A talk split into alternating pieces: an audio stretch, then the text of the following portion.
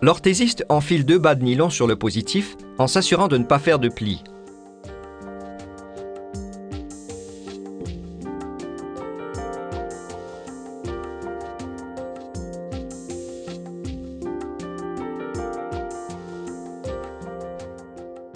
Il fixe les deux bas sur le poteau du positif avec du ruban d'électricien.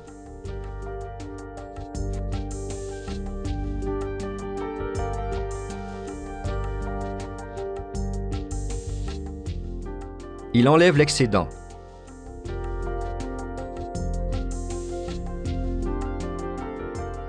Il insère le positif et l'appuie contre le tuyau de succion.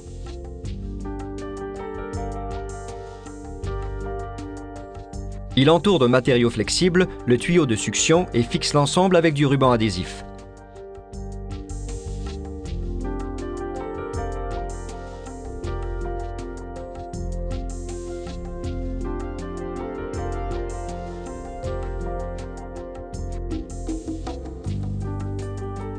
Il marque le centre de l'emplacement où il déposera la pastille de polypropylène.